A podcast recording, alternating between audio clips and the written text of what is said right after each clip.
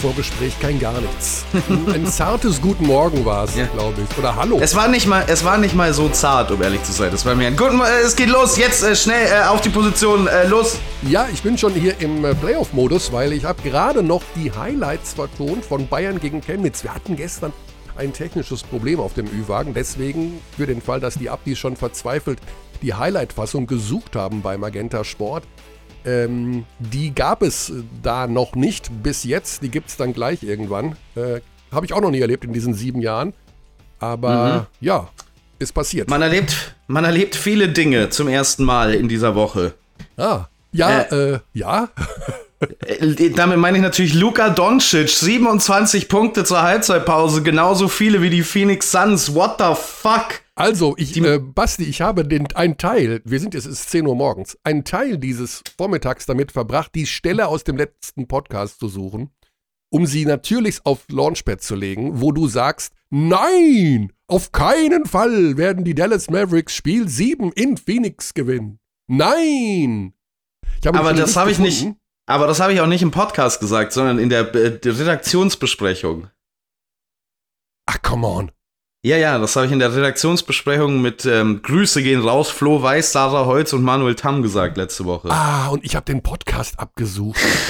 Oh mein Gott, was für ein totaler Dilettantismus von mir.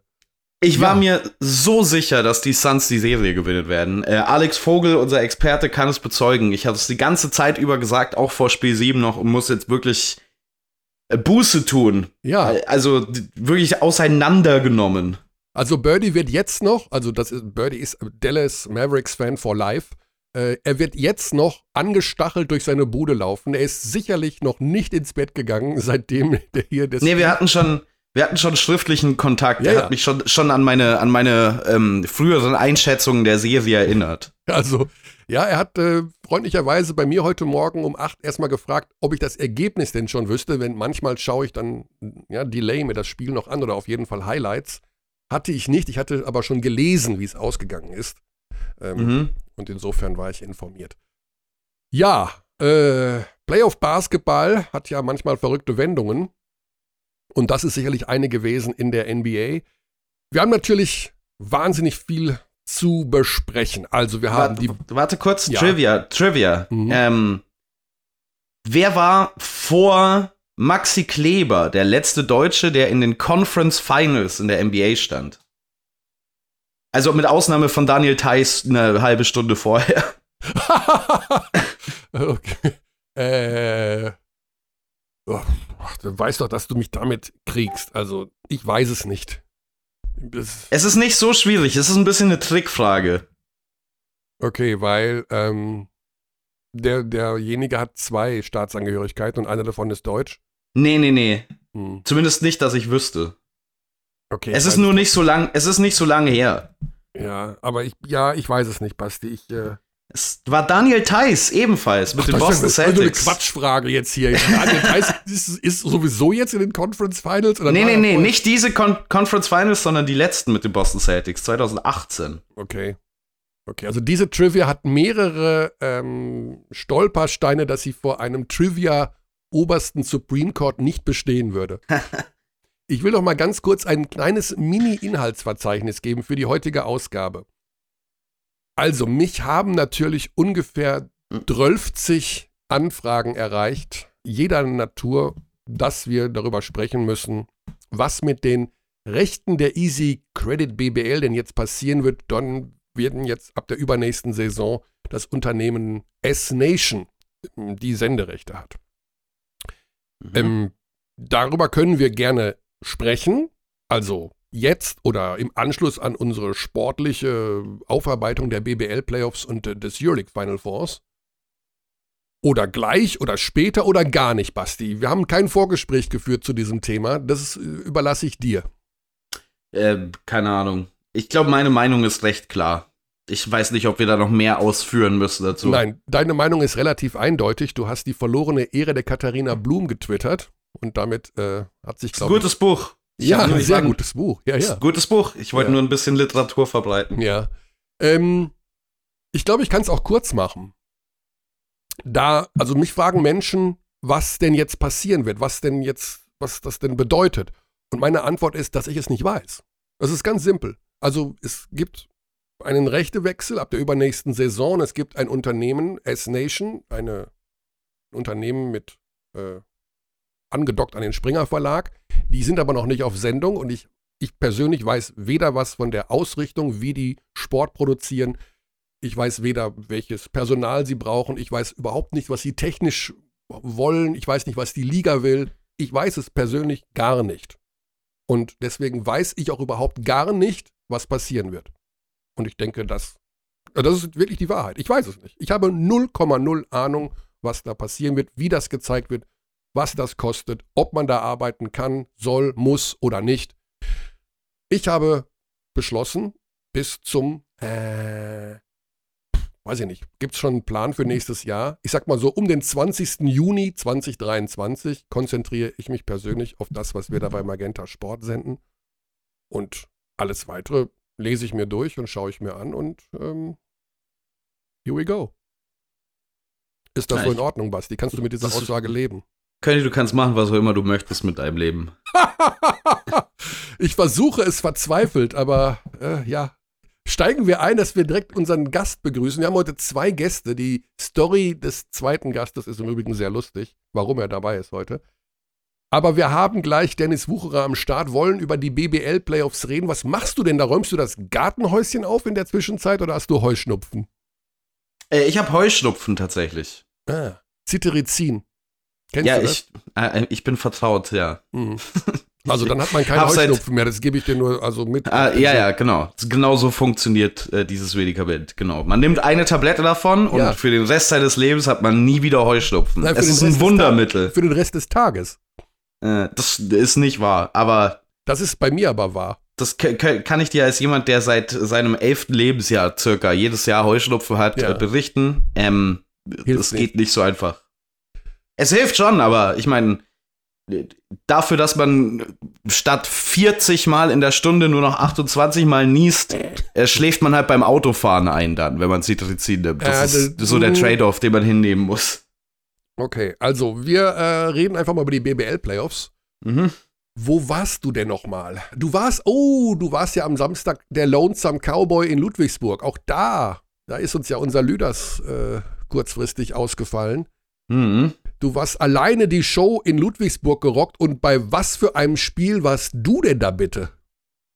Ja, es war eins der verrücktesten Basketballspiele, die ich ähm, jemals erleben durfte. Äh, mit all den Wendungen eines Hollywood-Thrillers. Ich glaube, David Lynch hätte es nicht besser umsetzen können, auch wenn es ein bisschen mehr in Schwarz und Magenta gewesen wäre dann, ähm, wenn es von David Lynch gefilmt worden wäre. Das, diese, dieses Spiel hat beiden Teams gefühlt über diese ähm, fünfzig Spielminuten fünfzehn Mal gehört. Also jedes Team hätte dieses Spiel fünfzehn Mal entscheiden müssen und hat es nicht getan. Und am Ende ist es dann wirklich bitter für die Ulmer mit einer All-Time-Performance von Jaron Blossomgame. Ich bin mir nicht, bin mir nicht ganz sicher. Es gibt ja diesen Effektivitätswert, den ich jetzt statistisch, also dem messe ich jetzt nicht die größte Bedeutung bei, aber es ist schon eine interessante Fußnote. Ich glaube, ich habe es allerdings nicht confirmed, weil ich nicht genau weiß, wo man das machen kann.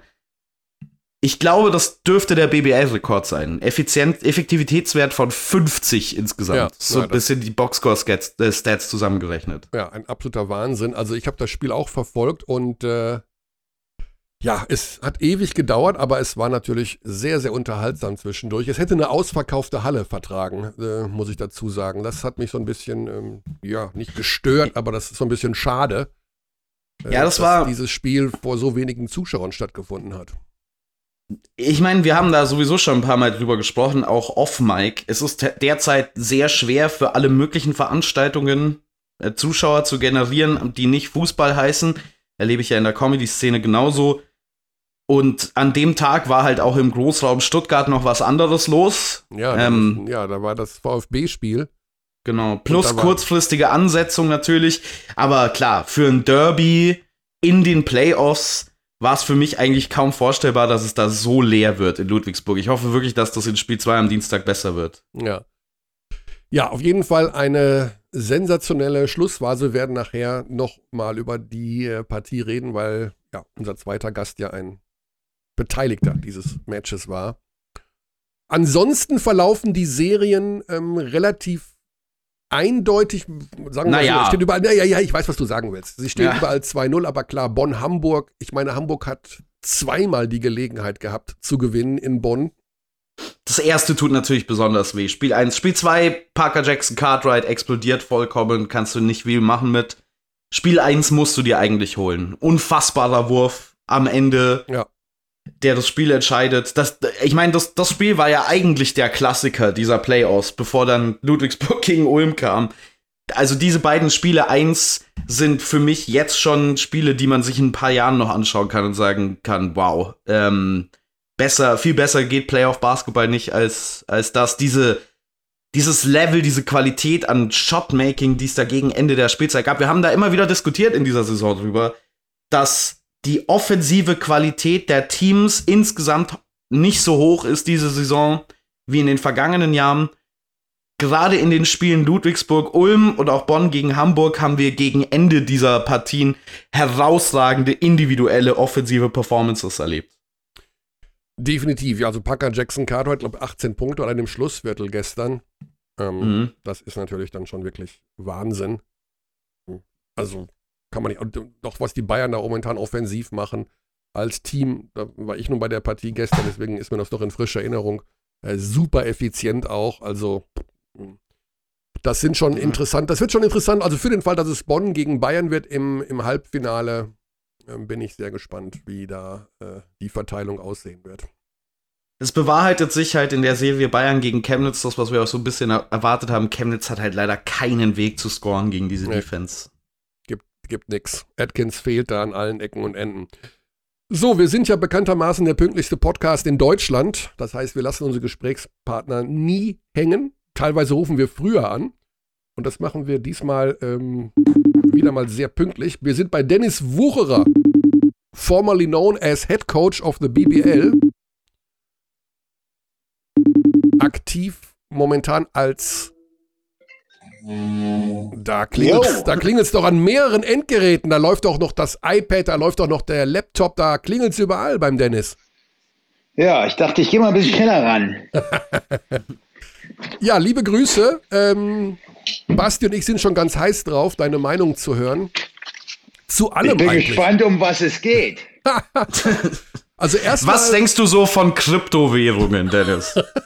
äh, ja, wäre auch spannend, weil ne, Basti äh, hat und ich haben da unterschiedliche Meinungen. Aber egal. Yes. Richtig, sicher, richtig sicherer Markt, sieht man jetzt gerade. Crypto Punkt com, sieht man jetzt. Es läuft richtig gut, ne, Körny?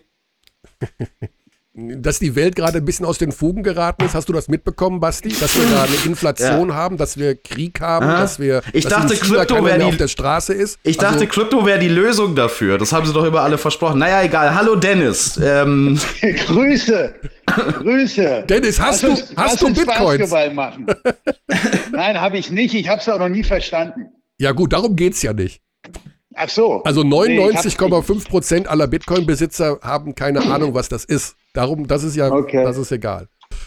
Äh, wo wir wollen okay. versuchen, unsere Expertise tatsächlich auf den Basketball zu legen. Also erst einmal, ja, wir sind eingestiegen, um haben äh, Bastis komplettes Nichtwissen im Bereich der N B A bloßgelegt, weil er einfach gesagt hat, Dallas kann niemals Spiel sieben in Phoenix gewinnen.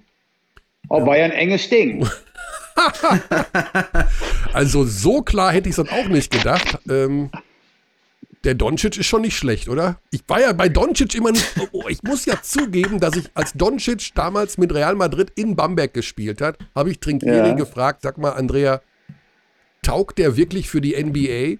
Und der hat mich angeschaut, als hätte ich sie nicht mehr alle auf dem Dach. Also als hätte ich ja. nicht mehr alle stramm. Ja, vollkommen zu Recht.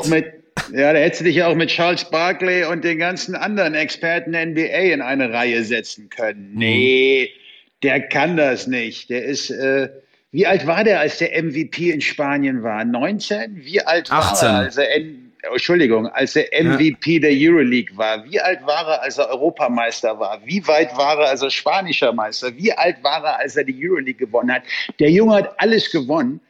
Und, und die N B A glaubt immer nach, na, ich weiß nicht, ob der das hier kann. Also mhm. ne, verschiedene Sachen sind einfach ein No-Brainer. Und dazu gehört Luca Doncic.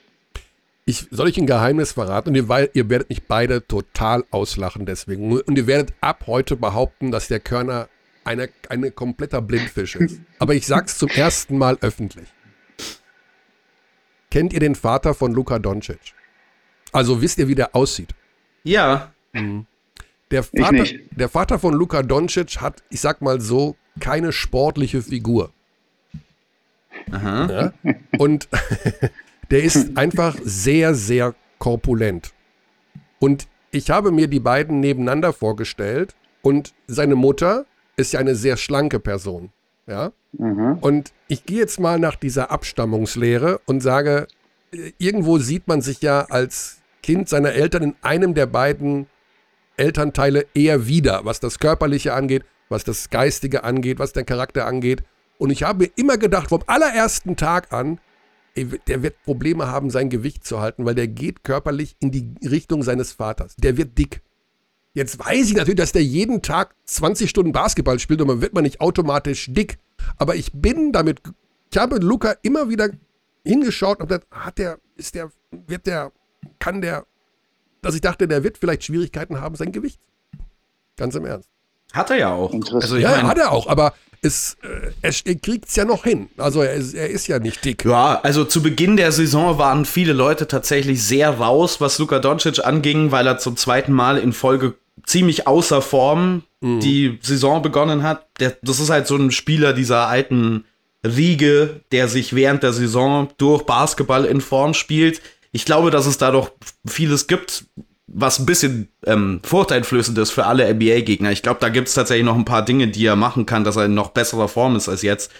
Aber das ist ja eine der wenigen Kritiken an Luka Doncic, dass der mhm. manchmal einfach so ein bisschen out of shape daherkommt. Mhm. Aber glaubt ihr, dass Luka Doncic über die Athletik kommt? Nee, überhaupt nicht. Er ah. ist...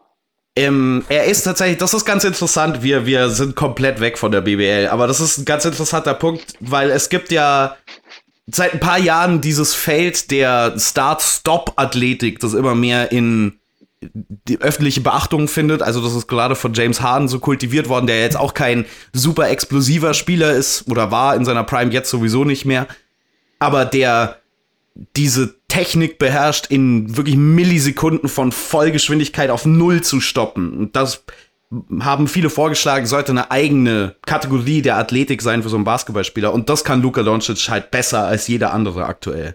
Also wie der mhm. auch gestern wieder seine Spieler, Gegenspieler verliert mit diesen Stepbacks, das ist wirklich Wahnsinn. Aber klar, das ist jetzt kein Slasher, der fünfzehn Dunks reinhaut. Ich möchte also für Luka Doncic ist, ist, um das vielleicht auch abzuschließen, ist das Spiel in der N B A verläuft in Zeitlupe. Ja. Es gibt ja diese Spieler, die einfach, und der Typ hat eben mit unter zwanzig alles gewonnen, was man in Europa gewinnen kann. Und wir wissen alle, wie hart die Euroleague ist und auf welchem Niveau in Spanien gespielt wird und wie hart es ist, eine Europameisterschaft zu gewinnen. Vor allem, wenn man das quasi alleine macht mit unserem Lieblingsslowen Anthony Randolph, glaube ich, noch dabei. Und Goran ähm, Dragic. In, in besserer Form. Gut, ja. Ne, aber der kommt in die N B A und diese ganze Athletik, diese, diese Freaks, äh, was die Vertikalität angeht, was die, was, was, was die da alles machen in der N B A, aus achtzehn Metern werfen und so weiter, das ist ja völlig verrückt. Aber dieser Typ kommt in die N B A und für den ist das Zeitlupe. Der hat schon alles, was, was an Komplexität in Europa passiert, in Spanien, bei Real Madrid, in der Euroleague, erlebt zwischen vierzehn und neunzehn. Und der kommt dahin und sagt sich, ach, sieh mal einer an. Das ist ja hier wie ein, das ist ja wie PlayStation für mich und ich bin an dem ganz großen Joystick. Hm. Ja, wir werden irgendwann mal, ich möchte irgendwann mal einen Podcast machen, nur über Stepback.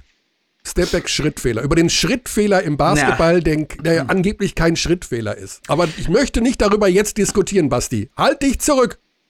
Wir können der gerne der, mal einen kompletten der, Schrittfehler-Podcast machen. Ja, ich wäre dabei. Das, ist, das, ich kann das nur, ist ein Liebling.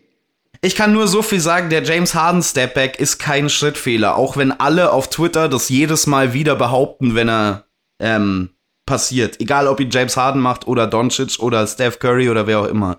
It's okay. Not a travel. It's not?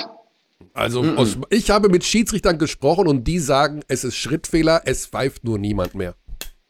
Also alle. Der aufgelöste ähm, Sternschritt ist übrigens zurück. Habt ihr das mitbekommen? Ja, bei Jannis habe ich das gesehen. Ja. Ich ja. habe es gesehen bei, nee, in der B B L jetzt, ähm, Call of the, of, of the Week oder so, bei der, bei der B B L. Und da hat hier unser, unser Australier in Würzburg hat einen, einen aufgelösten Sternschritt. So achtziger Jahre, neunziger Jahre, so, so, so ein Damen-Bundesliga-Move, der ganz Klebe war. Ich bin davon ausgegangen, dass der ausgestorben ist. Aha. Vor allem auch, weil er einfach nicht mehr, nicht mehr regelkonform ist.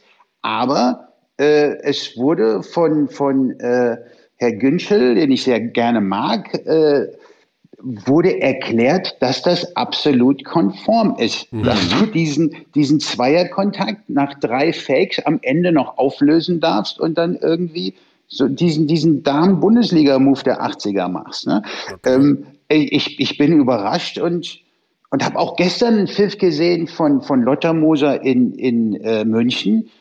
Ähm, Körny, du warst da auch so ein ja. bisschen, hm, weiß nicht. Das war ein Jumpstop von, von Nelson Weidemann, glaube ich. Ähm, das war nicht rechts-rechts oder links-links. Man darf ja nicht mehr auf einem Fuß abspringen, auf demselben irgendwie weitermachen. Mhm. Das war ein ganz normaler Jumpstop, der plötzlich abgepfiffen wurde. Und du hast auch irgendwas von Antetokounmpo, glaube ich, dann erzählt, weil du auch nicht mehr weiter wusstest. Ich habe das dreimal in Zeitlupe, in dreimal in Zeitlupe ja. mir angeguckt. Ich habe da nichts gesehen. Aber nochmal, äh, ich bin ja nicht, ich bin ja kein Experte. Mhm. Du bist äh, buchstäblich als Experte bei uns angestellt, Dennis. Lass, lass, lass. Ob du einen Vertrag hast, also einen schriftlichen, oder ob das nur per Handschlag ist, aber irgendwo muss das Wort Experte auftauchen. Lass uns in, mal zu den... In den, in den Mails steht das immer drin, dass ich als Experte da irgendwie auftauchen soll. Lass uns mal zu den B B L-Playoffs kommen, Dennis. Du warst ja, ja gestern bei Spiel zwei Bonn gegen Hamburg, die neben Ludwigsburg-Ulm engste Serie ganz klar bisher in den B B L-Playoffs. Was war dein Eindruck? Hat Hamburg noch eine Chance oder ist die Serie für dich vorbei? Hamburg ist gebrochen. Hamburg war gestern gebrochen. Die sind heute gebrochen und die sind übermorgen gebrochen. Glücklicherweise geht es erst am Freitag weiter und dann werden sie wieder bereit sein. Ich habe gestern Abend nach dem Spiel noch mit Thomas Iserloh gesprochen, lange. Ein, ein wunderbares Gespräch, absolut äh, faszinierender, netter Typ. Äh, ohne jetzt zu viel in die Details zu gehen, er hat mir auch versucht, sein Spielsystem zu erklären, näher zu erklären, was gute Würfe sind und was nicht so gute Würfe sind. Aber er meinte, er würde gerne morgen gegen Hamburg spielen, weil dann gewinnt er drei null die Serie. Er hat das Problem damit, dass sie eben am Freitag sich erholt haben werden und ähm, dass es verdammt schwer wird, diese Serie zu closen. Ja, also zweimal einen vor den Latz bekommen in einem Spiel, was du beides Mal hättest gewinnen können. Äh, natürlich schon eine ziemlich bittere Angelegenheit. Was sind denn aus deiner Sicht die Gründe gewesen? Was, was fehlt ihnen denn? Also ja, jetzt könnte man also, sagen also, Parker Jackson Cartwright, aber das kann es ja auch nicht alleine sein. Also aufgrund der zweiten Halbzeit gestern hätte das Hamburg nicht gewinnen können. Ne? Die haben eine wunderbare erste Halbzeit gespielt.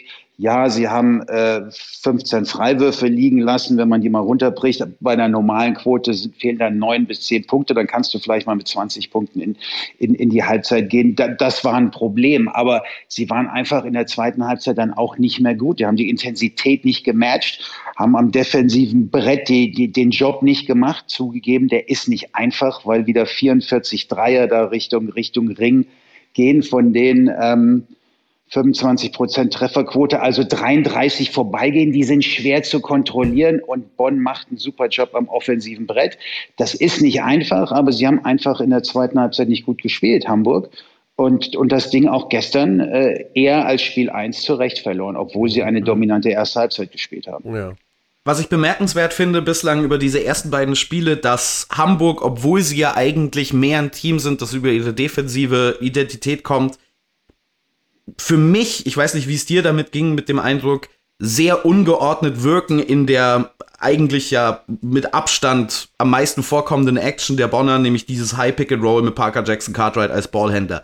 Ich habe immer wieder den Eindruck gehabt, dass es nicht ganz klar ist, was sie für eine Art von Defense spielen wollen. Klar, Pedro Calles wirft auch verschiedene Defensivsysteme dazwischen. Wir haben das Hatchen immer wieder gesehen über diese Saison. Wir haben sie oft im Drop gesehen. Aber gerade wenn die Leo da als Mannverteidiger war, hatte ich immer den Eindruck, dass nicht ganz klar ist, soll er über den Screen gehen, soll er unter den Screen gehen, wodurch immer wieder, nicht nur wenn Parker Jackson Cartwright dann selbst gescored hat, sondern auch wenn er als Vorlagengeber oder als Passgeber da war, die Defensive schon quasi in einer Vorrotation war, also immer in Bewegung. Was ein bisschen komisch ist für mich, für mich, dass das zu diesem Zeitpunkt der Saison so unklar wirkt. Hattest du denselben Eindruck?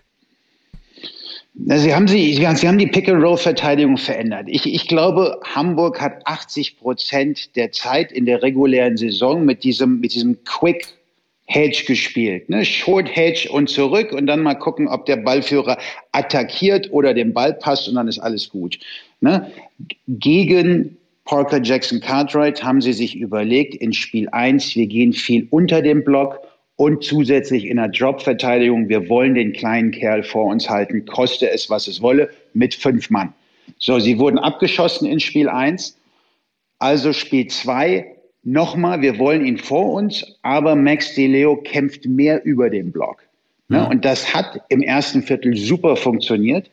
Ähm, ich weiß nicht, warum, warum Max De Leo dann, dann plötzlich nur noch sehr wenig gespielt hat. Zweites Viertel gar nicht mehr und, und vor allem dann im dritten, vierten, vierten Viertel war, war, war diese Verteidigung dann so wie im ersten Viertel auch nicht mehr zu erkennen. Aber sie haben sich komplett verändert. Ähm, ich bin mir sicher, dass Bonn mit diesem Quick Hedge gerechnet hat, einer Verteidigung, auf die Petrokaiis monatelang gesetzt hat, die eigentlich immer funktioniert hat. Und jetzt spielen sie gerade etwas komplett anderes, was P J C ähm, ja, in einer Art und Weise bestraft, das ist schon, das ist schon verrückt. Okay. Aber nochmal, ja. Ich bin auch nicht unbedingt deiner, deiner Meinung, dass, dass das Petrokaiis-Team von dieser Saison unbedingt sich über die Verteidigung definiert. Ja. Dafür hast du einen Jaylen Brown, einen Caleb Homsley, die da nicht mitmachen. Es war ein bisschen komischer Saisonverlauf dahingehend, weil die Towers so circa bis zur Dreiviertelmarke der Saison eine der besten Defensiven der Liga waren und brutal abgefallen sind gegen Ende der Saison. Ich weiß aber auch nicht genau, was die Gründe dafür sind, weil das Personal ja eigentlich recht unverändert geblieben ist. Klar, man hat an den Rändern hier und da was gemacht, aber der Kern ist ja eigentlich der gleiche. Mike Kotzer, du hast es angesprochen, fand ich eigentlich die ganze Saison über sehr gut in diesen Quick-Catch-Situationen. Und irgendwas ist da in diesem letzten Saisondrittel passiert, wo diese Defensive nicht mehr auf demselben Level funktioniert. Und ich weiß noch nicht genau, was es ist. Ja, ja und dann hat Petrokaiis gedacht, ich bleibe in Norddeutschland, aber ich möchte nicht in Hamburg bleiben. Der geht nach Oldenburg. Das ist cool, oder? Das ist, hat dort keiner mitgerechnet. Stille das, im Raum. Stille im Raum. Also, es ist ja immer so eine Sache bei diesen Trainernummern, da, da bin ich natürlich auch immer ein bisschen involviert, weil ich, weil ich da, auch echt? da Teil der, der Gerüchteküche bin oder eben auch da ja. gerne mal mit dem großen Ohr hinhöre. Aber ähm, dass er in Oldenburg unterschrieben hat, das, das wurde schon vor vier bis sechs Wochen intern mhm. ähm, besprochen. Ähm, okay, ja, mich hat es dann, ja inter- ja. mich, mich hat's dann gewundert, dass plötzlich in den letzten zehn Tagen ähm, ich glaube auch sogar auch in einer öffentlichen Pressemitteilung, wenn mich nicht alles täuscht, gesagt wurde, dass er sich äh, in seiner Heimat umguckt und ins Ziel nach Hause zieht. Äh, okay. Also deutlich südlicher zieht als, wie viele Kilometer sind das von, von Hamburg nach Oldenburg? Das ist ja jetzt nicht, nicht so, so weit im Süden. Ja, ne? Und er ist wieder näher dran an Vechta. Also der liebt einfach die Gegend. ähm, ja. Ja, gut. Puh, also die Zeit läuft uns ein klein wenig davon. Wir wollten eigentlich auch noch über Barca ge- gegen Real sprechen. Und oh, sind noch mit Ulm und Lubu, was ist denn los mit euch? Ja, wir haben den Overtime. Ja, für wer, wer macht denn das heute Abend überhaupt? Das ist erstmal morgen Abend, Herr Experte. Oh, und dann haben wir auch gleich Tommy Klepeisz noch in der Leitung. Der kann uns zu dem Spiel ah. auch noch was sagen. Oder natürlich, ja. sollst, du sollst dich zu allen Spielen äußern. Nein, nein, doch, nein. Doch. Thomas kann das besser. Frag ihn mal, warum er keinen getroffen hat in Spiel eins. Okay, ja, gut, das wäre auch ein Ansatz gewesen. äh, ja, wir wollen, ähm, puh, sollen wir über Alba Bamberg auch so viel reden oder ist das eine puh. klare Sache? Ich glaube, Alba und, und München ist eine klare Nummer. Mhm. Ähm, sowohl Bamberg als auch Chemnitz wird in Spiel drei zu Hause vor, in, in eigener Hütte vor eigenen Fans nochmal noch mal mit allem kommen, was sie haben und, und dementsprechend da auch, auch gerade im ersten Viertel Vollgas geben, aber Alba und, und Bayern, die sind gut gecoacht, die sind mhm. erfahren, die wissen genau, was auf sie zukommt. Sie werden durch diesen Sturm navigieren und, und das dann natürlich auch im, im, im Stile einer, einer, einer Spitzenmannschaft werden beide Mannschaften das, das Spiel drei auch, auch auswärts gewinnen. Okay, das ist eine gewagte Prognose. Deine Tipps waren ja im Bereich Euroleague jetzt nicht ganz so zutreffend. Also vielleicht können dich mhm. da die jeweiligen Vereine auch noch widerlegen. Aber ich muss zugeben, dass ich auch bei beiden Serien eher das Gefühl habe, dass sie nicht deutlich länger gehen als äh, über den ähm, Freitag hinaus. Aber gut, wir werden es sehen. Vielleicht nutzen das die Chemnitzer und die Bamberger als Motivation. Komischerweise haben die Bamberger gestern besser gespielt, nachdem Akil Mitchell draußen war und sie wirklich äh, um zwanzig Punkte hinten lagen. Kurios, aber gut. Ja, ich weiß nicht, wie viel es zusammenhängt mit Bamberg und wie sehr damit, dass Alba Berlin dann halt so einen Gang rausnimmt. Problem ist, dass Bamberg halt nichts von dem, was Berlin macht, verteidigt bekommt. Also auch nur ansatzweise. Das war, ist so ein bisschen die entgegengesetzte Richtung von der Bayern gegen Chemnitz-Serie. Chemnitz kann nicht scoren, ähm, Bamberg kann dieses Alba-Team nicht verteidigen. Ich bin auch bei Dennis. Ich glaube, das ist beides in Spiel drei vorbei. Und, ähm, damit sollten wir vielleicht doch, ich weiß nicht, wann haben wir Tommy Klepeisz? In elf Minuten. In elf Minuten, ja, dann haben wir noch mehr als genug Zeit für Ludwigsburg gegen Ulm. Die Serie, aber Dennis die ist ja auch unser Euroleague-Experte. Ja, lass uns mal kurz her noch mal an, wenn er so. Ja, genau. Du hast das du bist ja ehrlich, arbeitslos, du hast ja Zeit ohne Ende. Ja. Das würde ich ehrlich genau. vorschlagen, dass wir, dass wir jetzt kurz Ludwigsburg-Ulm machen, dann Tommy Klepeisz ah. und dann rufen wir nochmal an für Euroleague. Ja, denn dieses Problem ist, Dennis, wir haben das letzte Woche versucht mit zwei Leuten in der gleichen Leitung.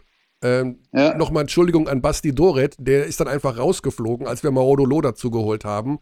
Dieses, ja. dieses technische Desaster äh, werden wir in dieser Saison nicht mehr lösen können. Äh, Aber Spieler sind immer wichtiger als Ex-Spieler oder, oder möchte gern Coaches oder Experten. Ja, was bist du eigentlich momentan? Ich weiß nicht, was ich bin. Ich hänge in der Luft. Ich, ich stelle mich neu auf. So viele, so viele freie Trainer stellen und keiner verpflichtet den Wucherer. Das gibt's doch gar nicht.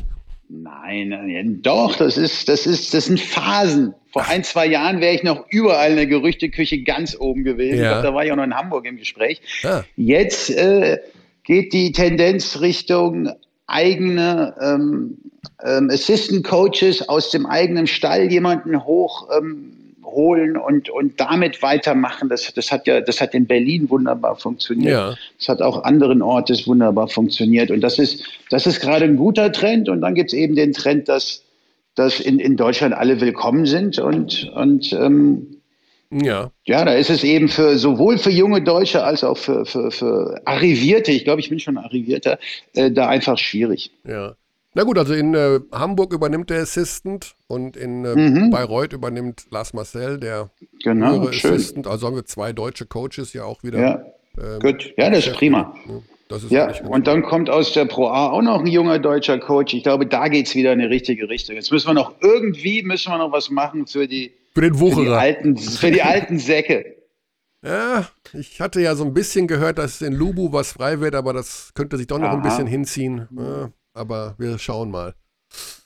Ja, ja, ja, ich liebe diese Gerüchtegeschichten erst. Ich liebe das einfach so sehr. Ich bin da grauenvoll. Ich bin in der Hinsicht ein grauenvoller Journalist. Okay, Lubu gegen Ulm. Dennis, das Spiel des Jahrhunderts. Ja. Also es war jedenfalls ja. sehr, sehr stark. Ähm, Kann man als Ulm da unbeschadet rauskommen und am Dienstag, also morgen Abend, sagen, wir tun so, als wäre nichts gewesen und spielen Spiel zwei? Ähm, ich glaube, da geht es Ihnen so ähnlich wie Hamburg. Äh, und, und da hilft natürlich die internationale Erfahrung dieser Saison. Die haben so viele Spiele gemacht, auch in, in dieser, mit dieser kurzen Rotation und mit diesem harten Kern. Und, und die sind es gewohnt, diese Minuten abzureißen. Und die sind es gewohnt, eben auch Spiele zu gewinnen, aber eben auch unglücklich zu verlieren. Und, und die kommen, die kommen da raus und, und, und geben wieder Gas. Und ich... Ich glaube gerade auch gleich, habt ihr noch Thomas Klepeisz, der war kein Faktor, ne, mit, mit null von fünf aus dem Feld. Und vor allem war auch Semaj Christon mit eins von neun aus dem Zweierbereich absolut kein Faktor. Und das ist ja quasi so ein bisschen der, der, der, der Goat aus der, aus, aus der Mitteldistanz, so ein bisschen, dieses In-Between-Game. Da gibt es, glaube ich, in der Bundesliga keinen, der besser ist. Ähm, so ein bisschen wie, wie Cameron Wells noch vor Jahren, als er noch bei mir gespielt hat. Mhm. Ähm, Ich glaube, da ist Luft nach oben. Natürlich, wenn, wenn Tommy und, und Kristen besser spielen, dann, dann muss Blossomgame keine einundvierzig machen. Aber ähm, ich, ich glaube, da ist, ist noch Luft nach oben. Und, und Lubu, Lubu ist Lubu. Die spielen mit sechs Imports, die, die alle irgendwie um die, gefühlt um die vierzig Minuten abreißen, äh, außer Simon, der da so ein bisschen ge ge geeist wurde, aber mhm. hinten raus wieder da war. Ähm, Deutsch kommt da nicht mehr viel und, und die, die machen ihr Ding. Insgesamt sehe ich eigentlich bei Ulm die, die, die größere Upside, aber das hat wirklich auch nichts zu bedeuten. Ich muss ein bisschen Tommy Klepeisz verteidigen tatsächlich. Klar, hat keinen Treffer aus dem Feld. Ich fand aber trotzdem, also Ludwigsburg hat ihm all seine Offscreen-Actions und so und auch diese Handoff-Actions mehr oder weniger komplett weggenommen. Ich fand, dass er zwei, dreimal sehr, sehr gute Reads gemacht hat aus diesen Situationen, also den richtigen Pass gefunden hat. Gerade im ersten Viertel hatte man den Eindruck, dass die Ulmer Pick-and-Roll-Offense Ludwigsburg komplett zerlegt hat. Das hat sich dann auch so ein bisschen gelegt. Ich fand aber, also Ludwigsburg hat die Defense angepasst, ist wieder mehr in diese Presse gegangen, mehr Balldruck schon über der Mittellinie, womit sich Ulm extrem schwer getan hat. Gerade in den paar Minuten mit Per Günther, auch Semaj Christon hat da nicht so einen guten Eindruck gemacht. Weiß nicht, ob das dauerhaft eine Lösung ist. Also ich glaube, dass gerade Semaj Christon als Ballhändler und als Entscheidungsfinder gut genug ist, dass er mit solcher, mit so einer Situation eigentlich besser umgehen können sollte als da. Was ich auch ganz interessant fand, auch hier hatten wir eine defensive Anpassung von Ulm, die ja auch viel, also gar nicht so unähnlich defensiv spielen wie die Hamburg Towers, auch über die Saison viel mit dieser Next-Defense, mit diesem ähm, Quick-Hatch, die komplett in ein Switching-Scheme gegangen sind in dieser ersten Partie, was Ludwigsburg wirklich massive Probleme bereitet hat zu Beginn. Siehst du in Dieser, also siehst du eine defensive Anpassung nochmal zurückkommen? Hast du das Gefühl gehabt, dass Ulm oder dass Ludwigsburg das gegen Ende ähm, raus hatte, wie sie dagegen spielen müssen? Oder glaubst du, dass da so ein Schlüssel für den Erfolg liegt? Ich, ich glaube, hinten raus in der ersten und, und zweiten Verlängerung, ähm, dann denkst du nicht mehr viel nach. Ne? Ähm, mhm. was, was macht der Gegner? Äh, wie spielt er das Pick and Roll? Wo müssen wir angreifen? Ähm, dann, dann kommen einfach die Instinkte und dann kommt so ein Simon und macht verrückte Dinger rein. Ne? Oder eben auch ein Thornwell, der den Freiwurf nicht trifft. Ne? Das mhm. ist so Dinge, die du einfach nicht, nicht, nicht wirklich als Coach mehr beeinflussen kannst. Aber Fakt ist, ähm, mit Christon, mit Blossomgame, mit Thornwell, ähm, du hast natürlich Jungs, die alle ungefähr eine ähnliche Größe haben. Ne? Und da bietet es sich einfach an, viel zu switchen. Der große Mann scheint, Freiwürfe kann er nicht, aber er scheint die, seine, seine Füße da ganz gut zu bewegen. Evans, das heißt, dass diese Switching-Nummer einfach ähm, interessant ist und, und das Ludwigsburger Spiel ist eben auch ein vieles Kopf runter und eins gegen eins und five out und attackieren. Und dann ist es, glaube ich, generell sinnvoll, wenn man vorher nicht zu viel Energie verbraucht hat, bevor es dann wirklich bei Ludwigsburg mit Kopf runter losgeht. Okay, das könnte aber eine Serie werden, die tatsächlich nicht nach drei Spielen beendet ist, wenn ich mir das so anschaue. Also ich kann mir schon vorstellen, dass die Ulmer da ja, sich ein Spiel noch holen oder sogar zwei oder alle drei, die sie brauchen. Ähm, müssen wir mal abwarten, wie sich da Spiel zwei entwickelt. Das könnte sehr viel Aufschluss geben über den weiteren Verlauf der Serie. Ja, dann machen wir das. Getippt wird nicht mehr, da mache ich nicht mit, nein. aber, nein, aber nein. es geht trotzdem, das geht über fünf. Das geht über fünf, okay. Also jetzt haben wir erstmal Dienstag Spiel zwei, Donnerstag Spiel drei. Und damit haben wir schon mhm. die dezente Überleitung zum Euroleague Final Four, worüber wir aber dann erst später sprechen werden, weil Donnerstagabend Sehr gerne. ist das Halbfinale. Wir schicken dich jetzt mal kurz noch wieder auf Jobsuche. Für den Fall, dass du also innerhalb der nächsten zwanzig Minuten ein Angebot bekommst, bist du entschuldigt. Ja, dann Wunderbar, ich sortiere mich hm. neu und äh, ja. ansonsten, ansonsten Den- bin ich wieder da. Denis Wucherer kurz auf die Bank, Tommy Klepeisz kommt rein ähm, ja. für ein paar Entlastungsminuten. Ah. Ähm, genau. Wär, also Denis Wucherer in seiner Prime oder Tommy Klepeisz in seiner Prime? Wofür würde, sich, der, wofür würde sich Coach Denis Wucherer entscheiden? Für, ähm, für, für, ja, für also Playoff-Spiel. Playoff, Playoff Bisschen unangenehm jetzt für Denis das zu beantworten, deswegen nehme ich das weg. Also mit aller Liebe an Tommy Klepeisz, aber ich würde Denis Wucherer nehmen. Also ich mag Tommy. Ich auch. Ich mag Tommy. So leitet man das ein, wenn man sagen möchte, Denis Wucherer. Ah, herrlich. Okay, Schöne muss, Grüße an Tommy und ich, ich, ich wünsche ein gutes Händchen morgen. Man muss dazu sagen, für alle diejenigen, die so alt sind wie ich, äh, wissen noch, wie gut Denis Wucherer war. Und ähm, Denis, ganz im Ernst, du warst echt gut. Das ist, das ist lieb von dir. Aber die, die Typen sterben aus. Die Typen sterben aus, die, noch, die sich noch an mich erinnern können. Ja, okay, gut. Äh, Wir sagen bis gleich, oder? Das haben wir noch nie bis gemacht. Gleich. Wir haben noch nie jemanden verabschiedet, um ihn danach nochmal anzurufen. Wahnsinn. Premiere, Playoffs, ja, Baby. Playoffs, Baby, aber hier mal sowas von. Okay. Ja, bis später. Bis später. Okay, hoffentlich komme ich jetzt nicht durcheinander. Wir können, äh, haben noch zwei Minuten, bis wir den Österreicher anrufen. Aber wir können auch direkt anrufen. Er hat nichts zu tun heute, glaube ich. Weiß nicht. Die fahren heute noch, obwohl, die sind, die, die sind ja da geblieben, oder? Ich habe keine Ahnung, um ehrlich zu sein. Also das ist, ist ja ganz nicht interessant, so weit. Weil ähm, das ist ja nicht so weit nach Hause. Aber äh, das wäre, da haben wir schon direkt eine Einstiegsfrage. Bevor wir ihm sagen, dass er schlechter ist als Denis Wucherer. Das kannst du ihm sagen. Ich, ich halte mich da raus. Das Interessante ist ja, dass ich ihm gestern eine Nachricht geschickt habe. Ach, nichts erzählen wir, wenn er in der Leitung ist. Äh, denn das war, das ist wirklich sehr, sehr knuffig gelaufen. Ähm, gestern Abend. Hallo. Ja, Tommy, da ist er. Basti Ulrich und meine Wenigkeit. Begrü- Freut mich. Hallo. Begrüßen dich ganz oh herzlich. Ähm, ich wollte noch kurz die Geschichte erzählen, wie das gestern Abend gelaufen ist, denn das war so nett. Das war echt, echt gut, also gut gemacht von dir. Also, ja, da, muss ich, da musst du sagen, da, da bist du schon mal ganz weit vorne. Also ich habe Tommy eine Nachricht geschickt auf eine alte Nummer, um ihn für heute noch kurzfristig, kurzfristig äh, einzuladen für den Podcast, und ich bekam keine Antwort. Und äh, dann habe ich einfach beim Live-Spiel München gegen Chemnitz rausgehauen, dass ja morgen Denis Wucherer im Podcast ist und leider wohl kein Tommy, weil Tommy nicht antwortet. Und dann habe ich noch gesagt, ja, Tommy K. aus U. Und das hast du irgendwie gehört, dass ich nach sozusagen den Hilfeschrei on air losgelassen habe. Genau, das habe ich gehört. Also ich war nicht mal direkt vor dem Fernseher, sondern ich saß bei Tisch und der Fernseher war hinter mir. Mhm. Und ich bin dann zurückgegangen und dachte so, warte kurz, ich habe irgendwas gehört, ich muss mal kurz zurückspulen. Und ich kann so, bei der App kann man ja zwanzig Sekunden zurückspulen. Großartige Sache. Und lauter gedreht. Und dann habe ich es gehört und ich musste richtig lachen zu Hause. Sofort Handy in die Hand genommen, ja. Weil ich bin ja ein Typ, der natürlich antwortet, wenn er von dir eine Nachricht ah, gibt. Also da muss ich ganz ehrlich sagen, das gibt nochmal Sonderpunkte. Vor allen Dingen hast du dann über Twitter mir die Nachricht geschickt und dann noch über WhatsApp und also ja.